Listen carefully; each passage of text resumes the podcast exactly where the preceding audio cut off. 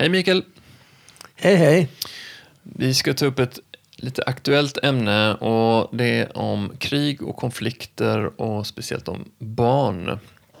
För eh, det är ingen som har undgått de tiderna vi lever nu med konflikter i Europa, i, specifikt i Ukraina.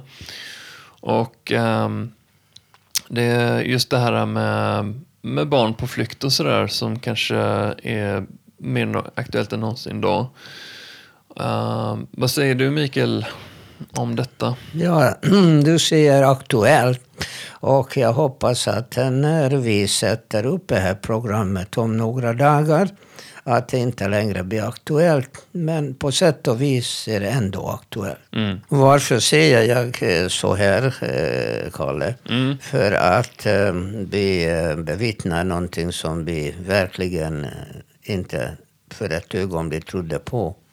Att vi kan bevittna ett så fruktansvärt krig i Europa en gång till. Och jag har ju varit med vid andra världskriget, tyvärr. Och jag vet vad det innebär att som barn vara med i en så här fruktansvärd hemsk händelse. Jag var ju åtta år när eh, nazisterna tog oss. Och de flesta av oss barn hamnade ju i de här koncentrationslägren. Och små barn förgasades. Vi visste inte om det då vi som levde där. Vi trodde att vi ska till någon sorts arbete. Men det visade sig att det handlade i de flesta fall inte någon sorts arbete. Utan man gick till döden. Och barn förstod in, ännu mindre vad var det som för sig gick då. Jag förstod inte ens att det var krig. Jag var åtta år gammal. Jag begrep inte det.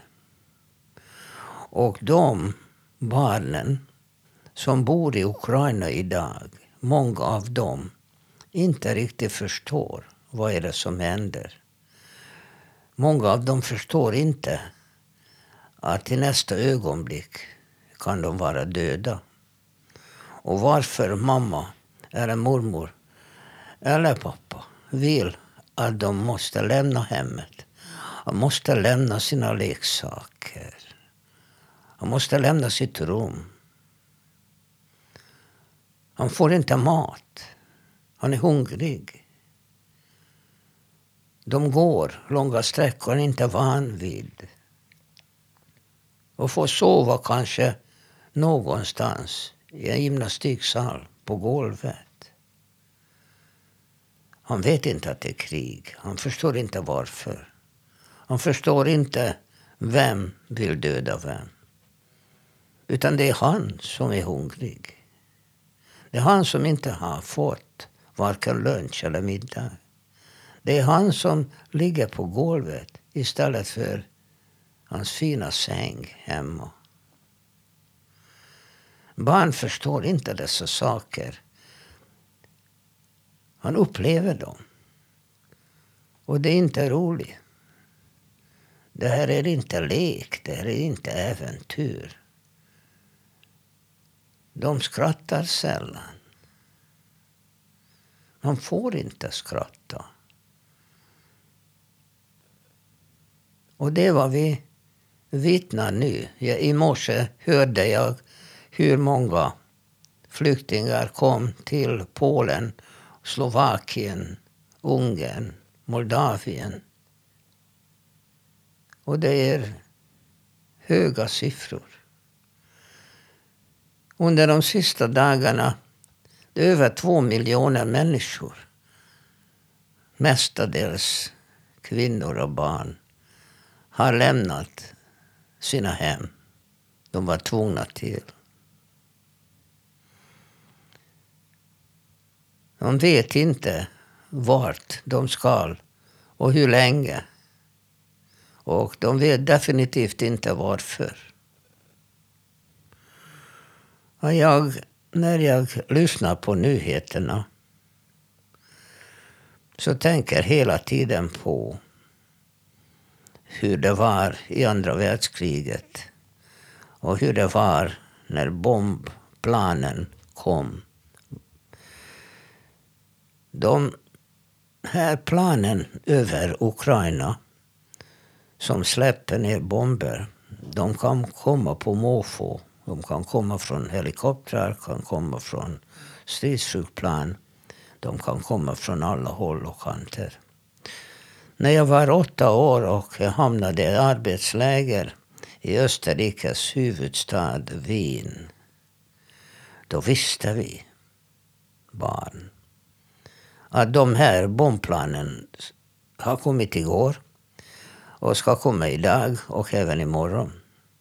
Det var ju krigets slutskede där tyskarna inte hade mycket att sätta emot i luften. Och då kom de allierandes flygplan över Österrike och Tyskland varenda dag. Och de har kastat ner sina bomber från hög höjd. Man kunde inte sikta överhuvudtaget så bra, även om de kom längre ner och försökte träffa ett visst mål. Utan det visste vi barn att de här små silverglänsade flygplan som vi såg upp i himlen i mycket hög höjd. De flög mycket högt. Så att de här flygplanen verkade vara kanske fem centimeter stora. Mm. När vi tittade på dem. Och vi visste att de har bomber inuti. Och att de ska släppa ner de här bomberna. För att vi såg ju resultatet. Ända fram till juldagen 1944 så har vi inte fått någon bomb över vårt läger. Men vi såg ruinerna omkring. Vi såg att det var inte ett enda hus i hela området som var helt. Vi såg hur hus raserades. Man kunde se tapeter på olika våningsplan. Vi såg eh, hur ett halvt vitrinskåp eller en lampett var kvar på väggen. Och resten av rummet, tak och golv, var borta. Och större barn, 15 år gamla, 16, de fick klättra upp de här ruinerna och ta ner värdesaker. Och det hände ofta att de tappade fotfästen och ramlade. Många dog. Vi små, små barn, vi behövde inte arbeta. Vi var ute. Men jag har tagit så jag kan tänka mig nu i Ukraina att de inte har tid eller möjlighet att gå och skaffa lämpliga kläder för en sådan utflykt mot Polen eller Ungern eller Rumänien. Utan eh, mamma säger nu går vi. Mm. Och så eh, barnet som kunde vara i min ålder då eh, går som han är. Och eh, vädret är inte detsamma i alla de här länderna. Det kan vara mycket varmare, mycket kallare. Nu är det mars månad. Jag kommer väl ihåg att i Ungern, när jag var åtta år, så sprang vi omkring i kortbyxor och kortärmade, kortärmade skjortor. Det var ju 25 grader. Och eh, när vi hamnade i arbetsläger och det blev höst och vinter så hade jag fortfarande mina kårbyxor och sandaler. Och mina tår förfrös. Och i det här fallet eh, så är flyktingarna i, i mycket bättre situation, tack och lov. För att vi fick ingen hjälp mina tår förfrös. Men nu som jag ser så dessa flyktingar tas emot med öppna armar. Och alla ställer upp och alla hjälper. Men ändå. Ett barn hamnar i en helt annan miljö, helt annan situation. Och var är pappa? Och var är brodern? Och mamma kan inte svara på dessa enkla frågor. Och kan inte gå i skolan. Kan inte gå till dagiset. Var är kompisarna? Så att även om det inte handlar om ett koncentrationsläger så ändå det här upplevelsen som dessa barn måste ha är bestående. Mm. Och just nu kan kanske vara även en liten släng av äventyr om föräldrarna tacklar det här på ett finurligt sätt. Men det är väldigt svårt att göra. För de är också rädda och skrämda och hungriga. Och vet inte var de kan sova nästa dag. Det här är en mycket, mycket svår situation för dem. Och den här eh, situationen kommer att lägga en hel del minnesbilder. Mm. Det finns positiva i det. All kärlek och omtanke som dessa människor möter är oerhört bra. Och det lägger ju mycket positiva spår i, i så, småbarnens eh, minnesmagasin. Och jag hoppas att det kommer att göra att deras hemska upplevelser inte kommer att spåka, spöka genom livet. Men vissa spår blir dock ändå sådana som inte lätt eller kanske helt omöjligt att radera bort. Dessa barn som växer upp, många av dem, kommer nog att behöva någon sorts psykologisk hjälp i framtiden. Det här är en mycket traumatisk upplevelse som tusentals och åter tusentals barn går igenom just nu. Vi får tänka på det.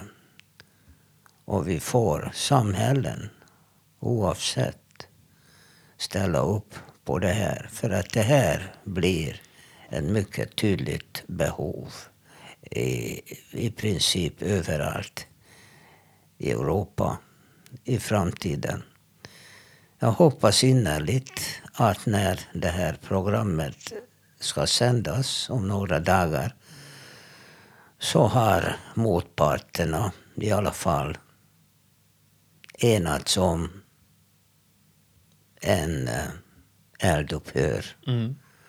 Att inte dessa barn ska jäga, jägas vidare